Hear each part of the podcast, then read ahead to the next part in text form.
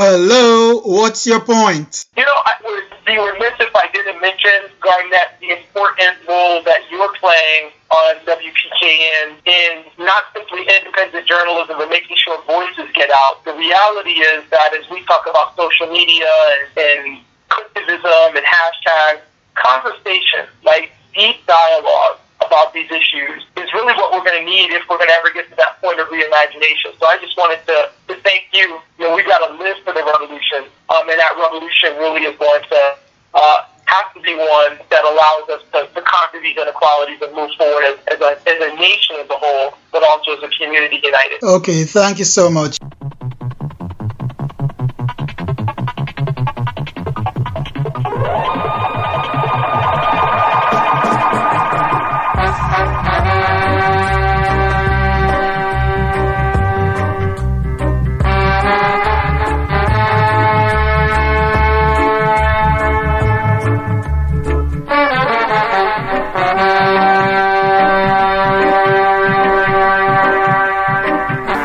I believe dialogue is very important for the continuation and maintenance of a democracy. One should be tolerant of all views different to yours. It is much better to use words to settle differences than with weapons. You see, weapons destroy human beings. When all these differing views are put together, a consensus should be found to move the nation forward together for one common cause. At the end of an argument, we may disagree but not become disagreeable.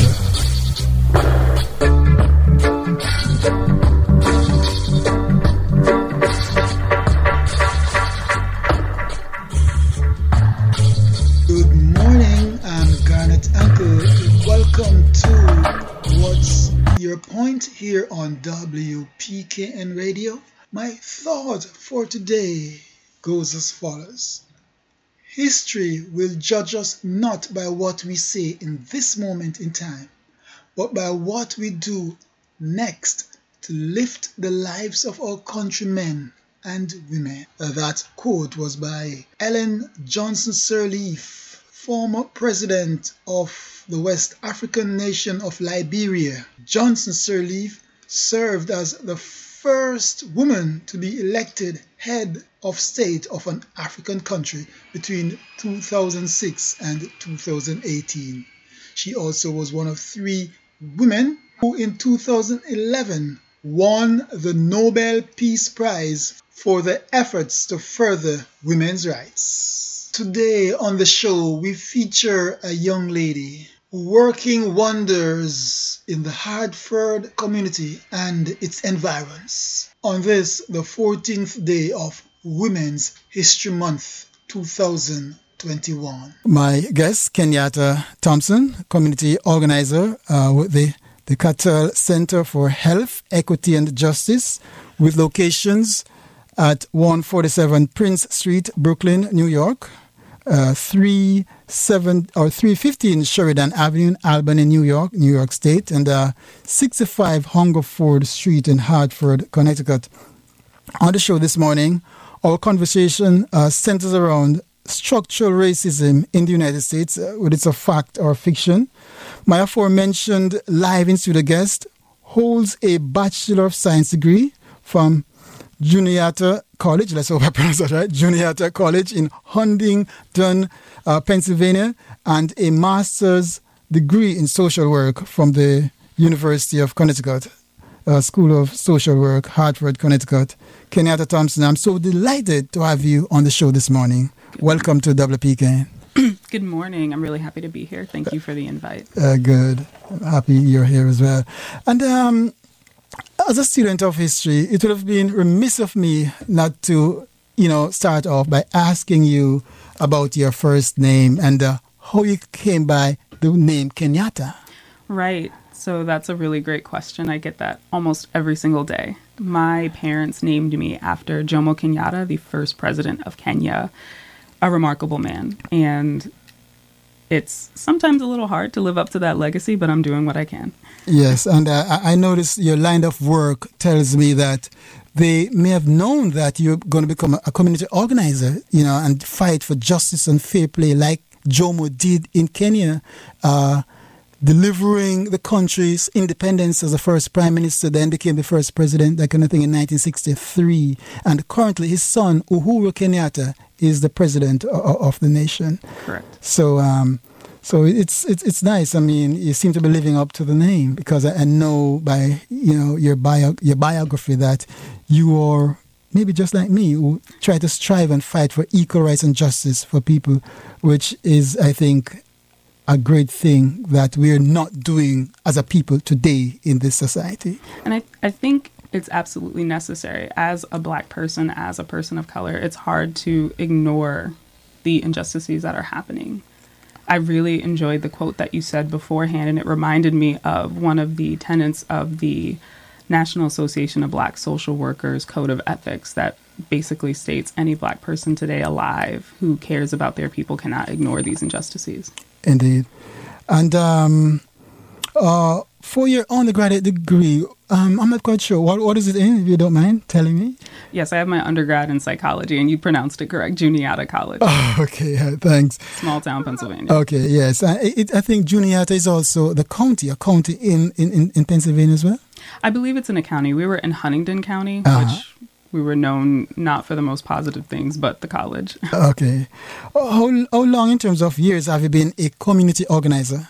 I've actually been a community organizer for the last few months, uh, almost ten months, I think, right now. And I started working with Katal around that time, ten months ago. And like you stated, we're a community-based organization. And just to give a little further background, we are devoted to enhancing the leadership of community residents so that they can fight mm-hmm. for the issues that they care mm-hmm. for and organize it amongst themselves okay. so that they can actually enact those issues. Yeah, I was going to ask that question later, and I may ask again, and you may broaden the, the, the answer, so to speak.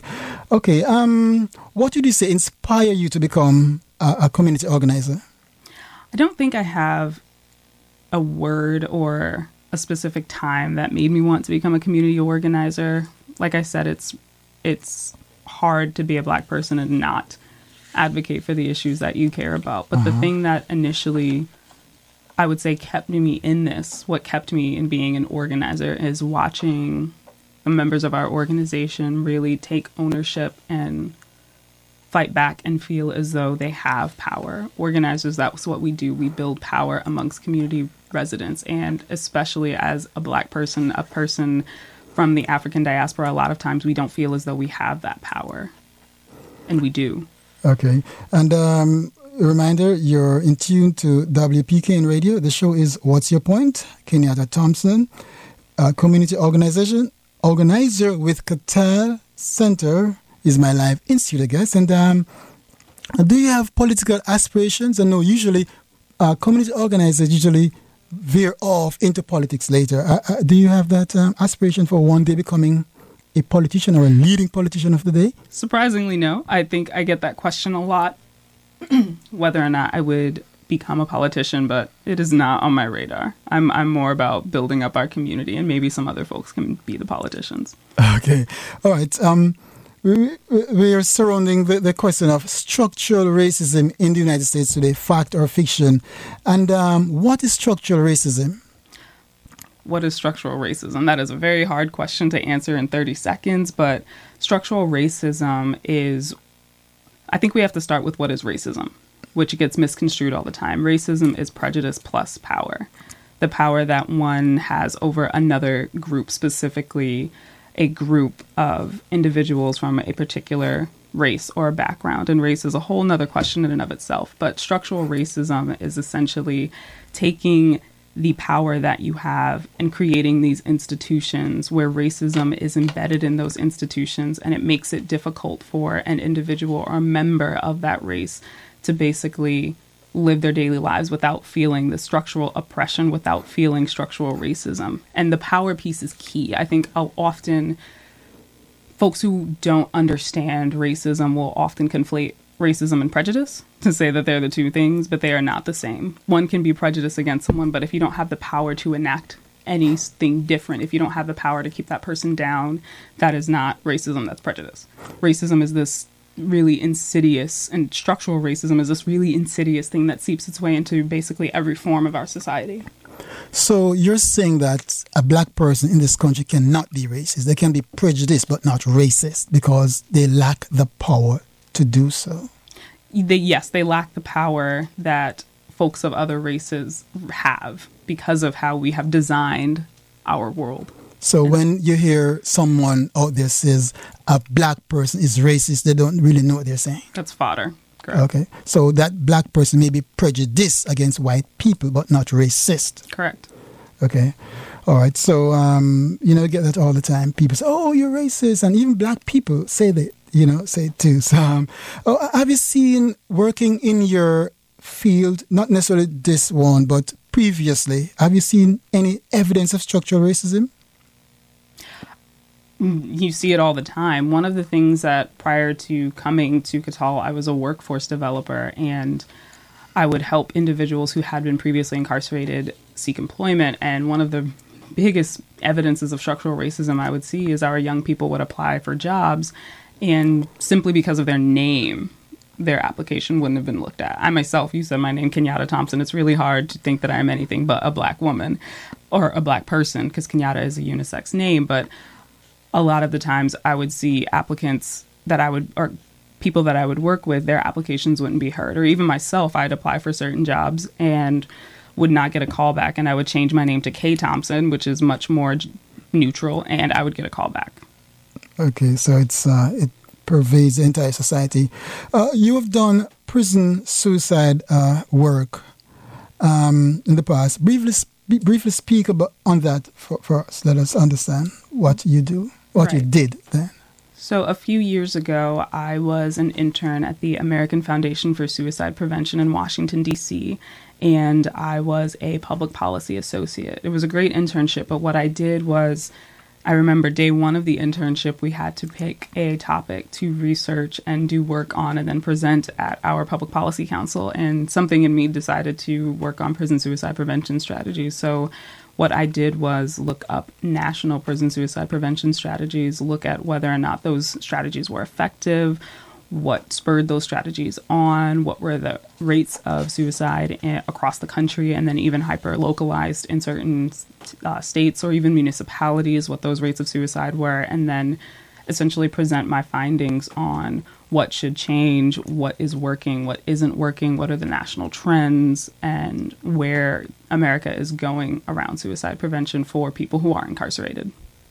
Uh, during that stint, are you able to say in terms of percentage, race, in terms of these people were more inclined to be a victim of suicide, or um, whether it was more black people or less, that kind of thing? Are you able to, to say the, the number?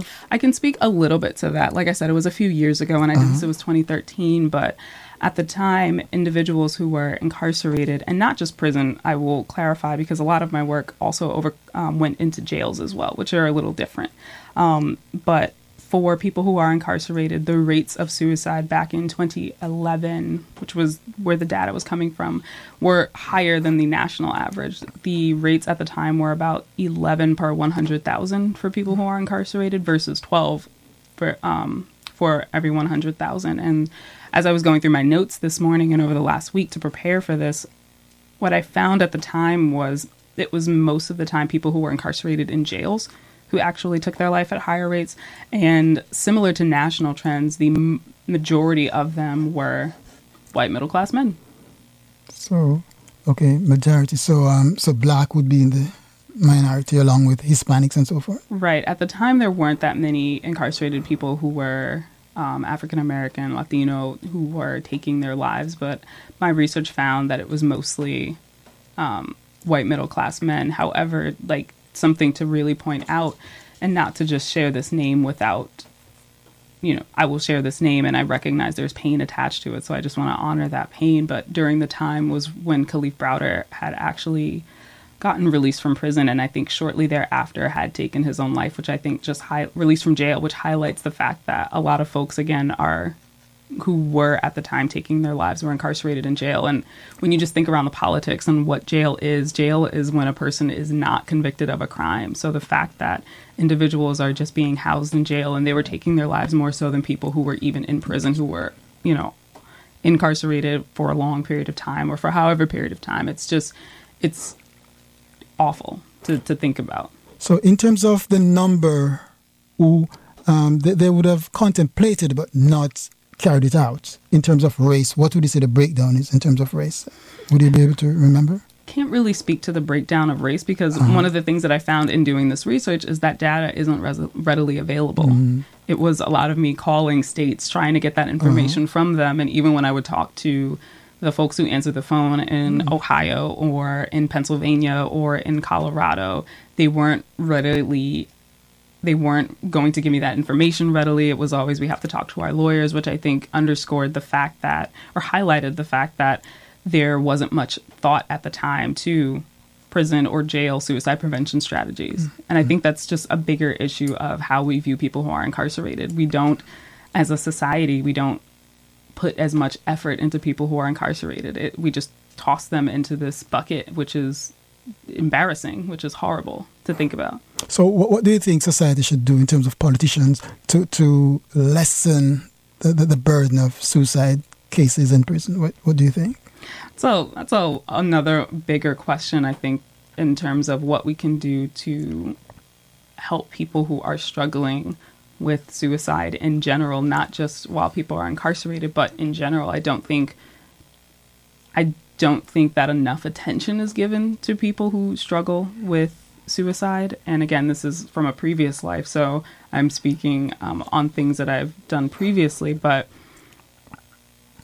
we just need to do a lot more. And there are some practical things that people can do for folks who are incarcerated. For instance, increasing the number of, increasing the time that folks are monitored while they are incarcerated. I know in one case in particular, when I was researching Ohio and Ohio prisons and jails, um, there was also an infamous case at the time, I believe it was Ariel Castro in Ohio, who had taken his own life. And there's a lot surrounding that. But one of the issues was the, the correctional officers were supposed to rotate every fifteen minutes. And they found that in the prison in general, they weren't doing that. And so they were only going by once an hour, which is not what you should be doing if somebody is on suicide watch and you have these policies and procedures in place. So there are some practical things like how often you monitor a person, what mental health resources are available in prison or in jail, what other types of resources. But so, yes, there are practical things, but there are just a lot that we could do as a society in whole to help people who are struggling with suicide. So can you just name a few things that you think could be done to maybe lessen the incidence of suicides in prison as well as in the streets, at people's homes, places of work, that kind of thing? I think the number one thing that I would suggest is community, building community. When people don't have those community connections, it's a lot easier for them to slip through the cracks. And there are tons of resources, even as recent as um, a few years ago, I was an intern at the Connecticut Department of Mental Health and Addiction Services, where I worked on suicide prevention strategy. So there are a ton of resources that I can think of off the top of my head, like strengthening community ties, strengthening the person's connection to mental health providers, opening access to mental health providers. It's one thing to say, oh, go and see a therapist, but it's another thing when you don't have health insurance because of how the state is, uh, the state operates, or it's another thing when you are a Black person and the only you know, providers you see are people who are not of the same race, and maybe you feel as though they can't relate and you don't know what your options are, or just even pure access. Maybe you do have health insurance, but your copay is forty dollars a month and you can't go and afford to see that. So there are a number of things that we can do. And like I said, there are a number of different organizations that do that work, um, whether it's where I used to intern before, A F S P, or whether it's even hyper locally in Connecticut, looking at the, um, D M I S, Department of Mental Health and Addiction Services, blah, blah, blah, mm. acronym, looking yeah. at D M I S and what resources they have available. So um, are you able to recall the main cause of suicide uh, for those who contemplated it in the system that you worked previously? Are you able to recall to say, okay, the main cause would be X? So there usually isn't any main cause. mm-hmm. what makes a person um, contemplate even taking their own life. There are usually a series of factors, and it's it's difficult to figure out because you don't have the person alive to say, hey, no, what I'm, were I'm, the... I'm talking about those not who, who have died, but those who contemplated and they were caught, you know, ah. and um, resuscitated or, you know, that kind of thing. A lot of it, folks were struggling with mental health and they didn't have a place to go to, or they didn't have adequate resources in their area. A lot of times people have cited financial reasons. Um, a lot of times people have had terminal illnesses and felt as though there was no other option until they were, like you said, caught in the safety net and were able to explore those other options. So there's never usually one main cause. It's usually a combination of different things. And uh, we are listening to W P K N. The show is What's Your Point? Uh, Kenyatta Thompson, community organization, organizer, organizer with uh, the Katal Center uh, is my uh, live in-studio guest, and uh, I am Garnett Ankle. And uh, uh, the prison situation. Uh, what are your opinion? What is your opinion about um, for-profit prison? Do you think it should be abolished in this country? What are your thoughts? Prisons in general aren't great. And I think for-profit prisons are just some of the most deplorable uh, just institutions we have to, to make money, and make the amount of money that prisons make off of an individual is is not okay. Um, like I said, I've because Katal is a member-based organization, I'll talk to some of our members who have been in either jail or prison, and just you would think about all the money that people make, that even basic things like the quality of food or the quality of uh, care, even for women, the amount of, or folks who need, the amount of menstruation products that are available. It's just, it's not what you would think it would be for an institution that's making that amount of money. So I don't believe for-profit prisons should exist. And um, so you think the prison system should be controlled by government? I don't know if I have an answer to what should be done in terms of what new era we should enter into in terms of prisons. I think that is, like I said, a, com- a conversation that needs to happen amongst people. And I think that's a conversation that needs to be had, but I don't have an answer to that in particular. Okay. And uh, you've worked uh, with formerly incarcerated youth and uh, at the Roca Incorporated in Springfield, Massachusetts. Uh, briefly tell off the work in terms of getting those clients ready for work and the recidivism rate you experienced while working there. Right. So I worked with mostly young men. Towards the uh, last year that I worked there, we had young women who had entered the program, but I would usually work with young men between the ages of seventeen and twenty-four, or they could be as old as twenty-eight because it's a four-year program. So if you had someone who entered in at twenty-four, they could be twenty-eight. But uh, my work with young men and preparing them for seeking jobs, it was it was a myriad of different things depending on where the person was, because we take in, each individual into account. So some folks came out and they were, I know exactly what I want to do. I took classes while I was inside, or I was doing this in this field before I went in, so let me go. And then with some folks, it was, you have to go back, back, back, because once again, our, we don't, especially in prison there or jail, there wasn't enough programs, or there wasn't enough preparation being done. So now a person gets out and they have to worry about their I D, their birth certificate, which you need before you can even apply to a job, social security card. So a lot of the times I could work with some folks on maybe the later stuff, like we're going to immediately start doing mock interviews and sending your um, resume out and start doing hitting the ground. And then with some folks, it would be, we have to take the back step and get you the I D, the birth certificate, the social security card, or other things. Um, it, yeah, it was a lot to do. So in terms of those returning to the system after getting out, what would you say the rate was? And is it a race factor to say, okay, more white people or less? What what what took place there? Right. So thank you for reminding me about that part. Um, so we at Roca at the time had also a work program. So our rates of recidivism, I believe, if they were able to complete the work program, which was a full-time job, and it gave them access to Um, it gave them, you know, money. It was a job. You got job training. I think the recidivism rate, if folks were able to complete the program, was, or the work component of the program, was around eighty-five percent didn't recidivate at the time. Don't quote me on that, but that was when I yeah. used to work there. Um, but outside of that, just looking at the program in general, the recidivism rate wasn't that high as long as we were able to connect young people to both long-term employment and then other factors like long-term housing. So, so go ahead. And what I want to add on is it's similar to what we were saying before in terms of we need to take care of our people more, and we need to ensure that everyone has that equal chance, because if you get somebody who just came home after doing four years, whether it was, well, have to be, um, will have to be a person, but if someone came home after four years and they're looking for work, they held a job while they were inside, or they did, you know, a number of programs inside, and they're able to, you know, sustain employment while they were inside, you transfer that back into the outside, and then you have employers shutting the door on them. They can't get access to stable housing. What's left? The person is naturally going to recidivate, if not anything, by just a mere violation of probation, mm. because of one of your stipulations, if you got out on your own probation, is to get a job, and then all the jobs are closing their doors on you. That in and of itself is a means to have somebody recidivate and go back into the system, which is just, once again, deplorable.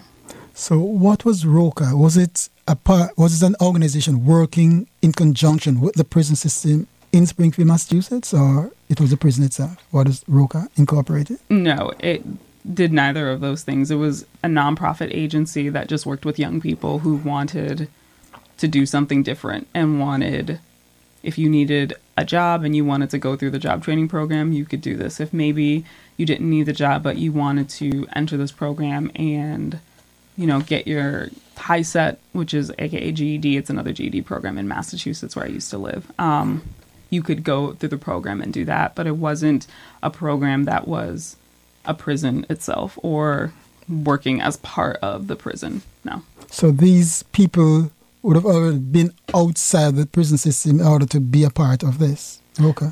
Correct. So you had to have been formerly incarcerated to mm-hmm. be a part, and there were very few who were on work release, meaning that they were, and I can't remember what it's called again, this was previous life, but mm-hmm. when they were about to come home and they were, it was on the gradual program, we could have some young men at the time um, be on that program, but for the most part, and that was few, I can think of maybe five young men throughout my entire four years working there who did that. So mm-hmm.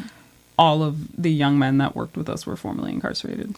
So uh, I know it's a, a while ago. Are you able to recall the recidivism rate in terms of black or white, you know, which were higher? Because I'm always interested in seeing in that. Yes.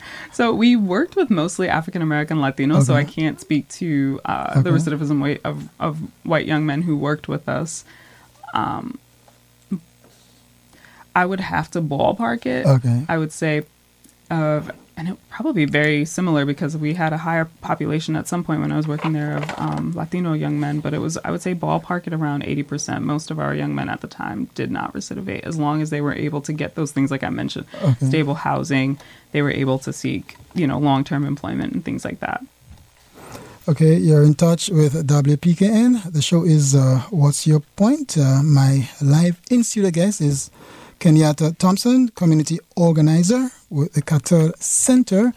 And, uh, okay, currently you work with Katal and um, the Katal Center for Health Equity and Justice. I guess you're in the, the Hungerford Avenue yes. office in Hartford. Okay. What is the mission and purpose of Katal?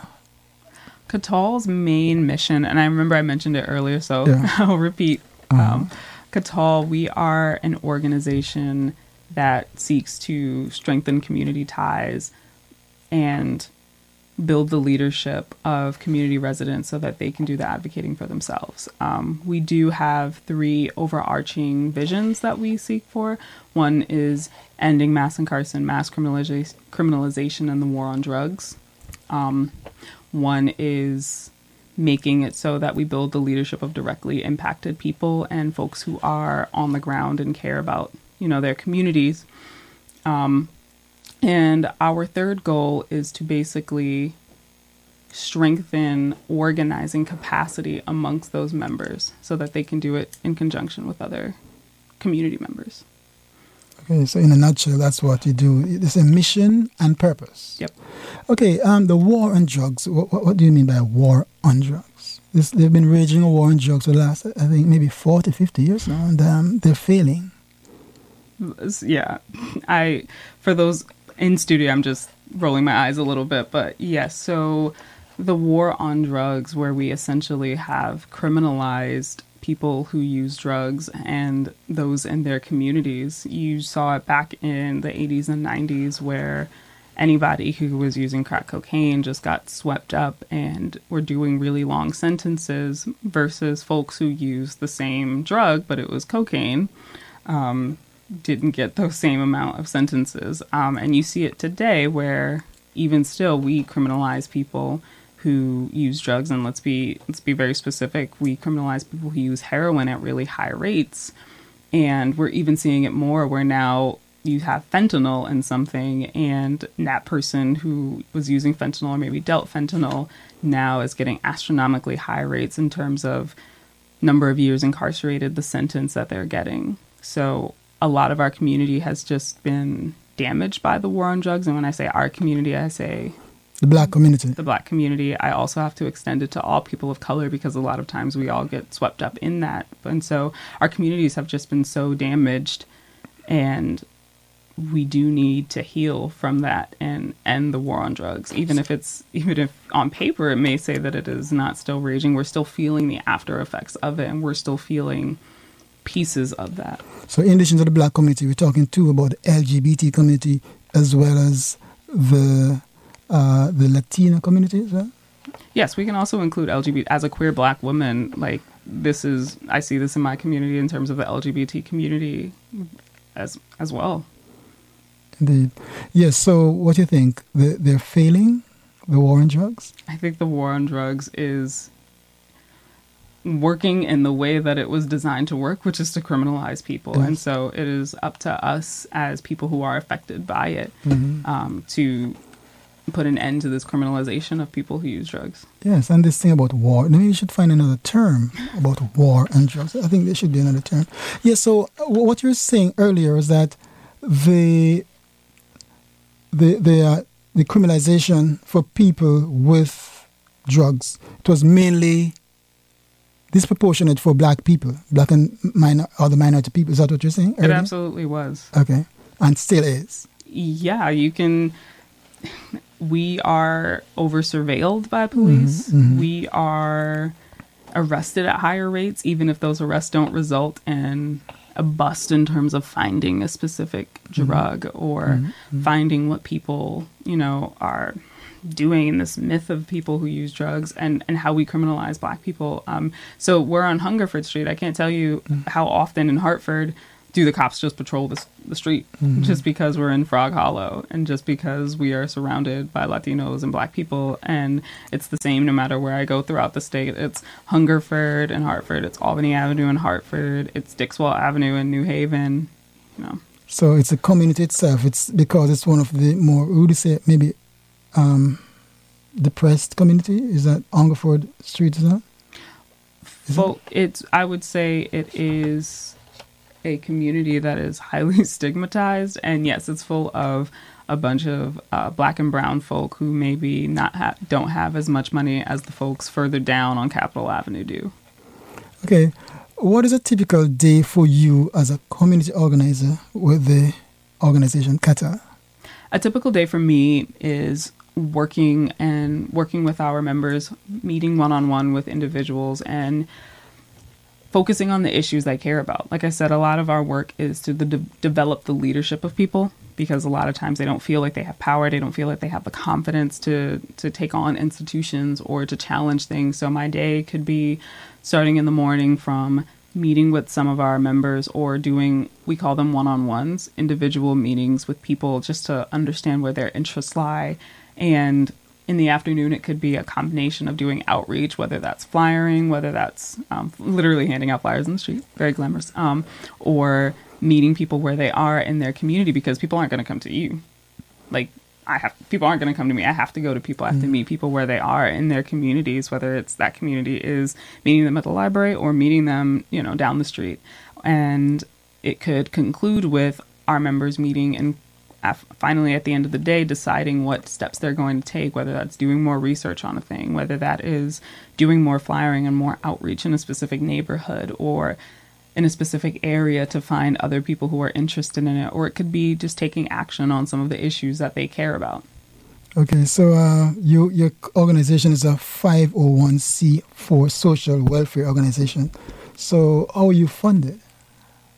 That is a question for the higher-ups.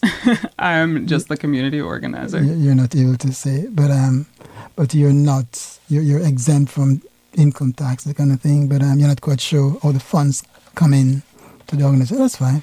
Okay, um, another thing, we talked about structural racism earlier on, but have you observed it currently, not say among workers, but when you go out to to do your job on the street or when Uh, do you find you, that still you see that existing? Absolutely. And I'll even just give one prime example of structural racism. So our office sits right near the legislative office building, the L O B, and the State House. When I'm meeting with some of our members, and our members are a wide rainbow range of colors, but like, when I'm meeting with some of our members and we go to the legislative office building, we go to the L O B, most of them who are black and brown, and just like black in particular, will enter the L O B and will usually be the only black faces except for the staff and a sprinkle of legislators. And so this is in our neighborhood. Like I said, it's a block and a half away. If I stand on the roof of the building, I can see the L O B and the State House, and we still feel as though we are foreign in this space, even though it's right in our community. So when you talk about structural racism, if it is smack dab in the middle of, if the Capitol and the office building, legislative office building is smack dab in the middle of Hartford, smack dab in the middle of Frog Hollow, why aren't there black or brown faces? What is keeping us away from this institution? Why can't we feel as though we're at home in this space when we go in there and all eyes are immediately on us, whether it's us walking through the L O B or whether it's us just sitting in the cafeteria? So what, what do you think the, the issue is? Well, why aren't there more black people working in that space? Why aren't there more black, brown people working in that space? It's not because our folks aren't qualified. Maybe it's because their applications are just tossed to the wayside. Maybe it's because they are not even able to enter those institutions. You ask folks how, how many of them have been to the State House or the L O B, and their answer is, oh, I have never been there. I don't even feel comfortable in that building. So there could be a myriad of factors why folks aren't in there. And I absolutely believe that because of structural racism, that's keeping some of our people out of these institutions, even if they're in our own backyards. So um, uh, are there political challenges where structural racism is concerned in the political realm? Meaning, uh, how does one use politics to minimize or eliminate structural racism? I know this might be a, a bit of a tough question, but how do you do that, especially in a day like we're living in today? How do we use politics to eliminate structural racism? Well, I think even politics is in, in, in and of itself has a bit of structural racism that needs to be like dismantled. Mm-hmm. Our political system does. So I, I don't know if, to answer your question, I don't know if that can be completely eliminated through politics, which is why um, I'm so, I might repeat it a lot, but we're really focused on community building and community mm-hmm. organizing. Um, but to answer maybe some of those questions, I think absolutely changes in policies and procedure in how we do things, um, changes in how the, um, whether it's for a job or the employment sector, how application processes are doled out, or how, um, you know, processes like that, or even, let's take education, changing some of our education in just the way we teach children, how we teach children, you know, what schools are funded. That can be an avenue to help dismantle structural racism, and that can be changed through politics, whether it's creating mandates that state, okay, schools are no longer going to be funded by taxes of the homeowners in this area, which mm-hmm. we know that if you're in Har- like, it doesn't matter if it's Hartford, but like let's just take Hartford because that's where our office is. Mm-hmm. If you already have an area where the median income is thirty thousand dollars a year, most people are not homeowners, they're renters. You're not getting as much tax from them. And so therefore, those areas where you see a high concentration of Black and brown folks who don't have high incomes, those schools are the neighborhood schools that nobody wants to send their kids to, or the neighborhood schools that are failing. So then their kids are then bussed out to different communities. That could be an avenue that you can change through politics, because you can change that policy and procedure um, statewide, or even in your specific municipality that you're in. So that is like one avenue. But again, I don't know if politics is the end all be all in terms of dismantling structural racism. Well, I don't believe it is. I don't believe it's the end all be all. And I also still believe that even politics in and of itself has structural racism in it that it needs to be dismantled. So don't you think in terms of politics, people could vote in politicians, whether they're white or black, who are looking at their interests in terms of trying to eliminate or minimize structural racism? You could say, okay, this politician, this is what he's doing and this is what she's doing, whether she's black or white. Do you think voting and, and, and voting for politicians who will do it, do you think that could be an answer as well? That could be an answer. However, voting won't be enough. And this is where like politics needs to be dismantled, because in Connecticut, let's just say black people, um, African-American, black in particular, we make up thirteen percent of the population. Even if all thirteen percent of us voted, we are still not, and if we all voted for the same candidate, and let's say no one else voted for that candidate, we still wouldn't make up the majority. Mm-hmm. And then you add things like folks who are undocumented who can't vote, or folks who are in the process of immigrating to this country and still caught up in that. Or you add the fact that we don't allow people who are incarcerated to vote. And if we know that in Connecticut, a good portion of people who are incarcerated are black, African-American, black in particular, that just reduces the number of people we have available to vote. So I do think that that could be a process. However, even voting in and of itself, and people tell black people to do this all the time, if black people just voted, we would make the changes. If black people, if more black people just voted, we could make things different. It's like, okay, but how many black people are out there that are banned from vote voting? So as we talk about voting and incarceration, all that, Bernie Sanders just recently, political uh, presidential candidate, um, recently said um, that he is thinking about having incarcerate, as president, he would have incarcerated people vote in elections. Do you think that would be a good idea? I don't even understand why incarcerated people aren't allowed to vote. I think that would, I think that absolutely needs to happen. And Bernie Sanders comes from Vermont, and I believe, I could be wrong about this, so I'll double check this um, at a later time, but Vermont is one of the states that does allow people to vote, if not the only state. I do believe another state recently did, but Vermont is one of the states that allows incarcerated people to vote. Like, it baffles me why people who are incarcerated lost the right to vote, and how we still um, bar people who are formerly incarcerated mm. from voting. I know there was a bill in the legislature right now that would allow um, people who are on probation to vote.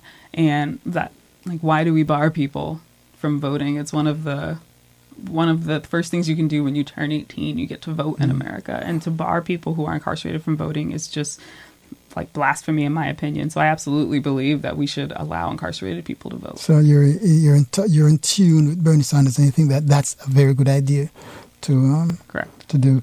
Yeah. So I think he's maybe one of maybe the only politician who's running for president who said that recently, and uh, th- that's a, a progressive kind of thinking. So in addition to incarcerated people who are currently incarcerated, he's also talking about people who formerly incarcerated, as I said earlier, who should who were struck off the, the, the voters' roll should be reinstated, right, after and, they've served their time. And that's that's a prime example of structural racism. Like, to go back to what we're talking about, so you have black people were finally allowed to vote in, you know, the sixties. All right, we got the right to vote. Mm-hmm. But now we're going to set these things in place that state, oh, well, you're allowed to vote unless you're incarcerated or unless you're formerly incarcerated. Interesting. Yes, and uh, and all across the country, they're doing a lot of things to de- disenfranchise black people. We've seen it happen in, in Georgia recently, uh, in that um, gubernatorial election. So, you know, it's happening all over the country. and um, because it's easy. That's why, you know, politics and your your kind of work match, you know, come together. That's why, and I wasn't I wasn't joking when I said to you, if you have political aspirations, because being on the ground, you being on the ground, and you see what's going on, you see what's going on, and you see the struggles of people. It may force you, like a Barack Obama, who was a, a committee organizer, to say, you know what, let me go into politics, not for myself, but to assist these needy people. And, you know, that's why I really said that to you earlier, you know, that you see what's happening, you see the struggles of the people, and you see the plight, because I know you are a stickler, you stand up, you you fight for justice in your job, and I know that. So you look and say, you know what, I want to fight for these people. I, they are intertwined. We, mm-hmm. especially at Katal, we use the political process as an organizing tool, meaning that we work with our members, and if there are certain things that you want to accomplish in the legislature, like, let's use this as a process to organize, to build power, which is what organizing is all about. And I'll just go back to what I said earlier. At this point, I really want to continue doing this work, like you said, being on the ground, talking to folks who are impacted, who, especially if we talk about the war on drugs, whole communities are impacted, even if that person was never incarcerated. But at this point, my main focus is to keep doing that and supporting smart politicians and supporting smart folks on the ground who really want to change the system from that aspect, being an elected official. So talking about elected officials, do you like endorse candidates with your job, or you, you just talk about broad issues? What do you do in terms of politics and politicians? We don't endorse, we don't endorse candidates, but we talk about how those candidates are affecting our communities, whether or not it is in a positive or negative way, a positive or a negative, or even in a neutral way. And more so, we hold our elected officials accountable. And like, what does that mean, right? Because I think a lot of times people say hold elected officials accountable. It means if you are an elected official and you're supporting these three things that would really have negative effects on our community, we are going to hold you accountable and, you know, work through having you stop doing those three things that are harming our community, show you by talking to actual people who are impacted and affected by this. Even if it means it's an elected official who is doing great things, but they, you know, make a mistake, and it's let's hold you accountable for that, or do something that goes in direct opposition to what they ran on their platform for, which once again affects our community members. Like, that's, we're not going to allow that. All right, we're in the closing stage of the show. Uh, what's your point? Right here on W P K N, uh, speaking with uh, Kenyatta Thompson, uh, community organizer with the Katal Center, and um, I'm Garnett Ankle. So, um, you think what the future looks like in terms of um, reducing or eliminating structural racism? It's a difficult thing. What do you think the future looks like in terms of working to try and reduce this thing? It might be a difficult task to even reduce it. What do you think? I think the future looks organized.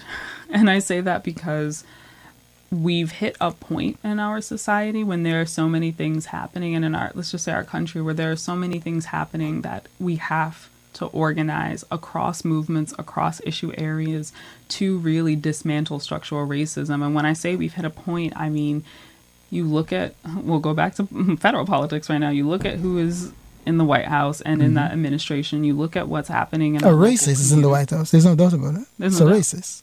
Absolutely. Mm-hmm. Um, you look at what's happening in our communities with individuals who are still being, you know, tagged and bagged.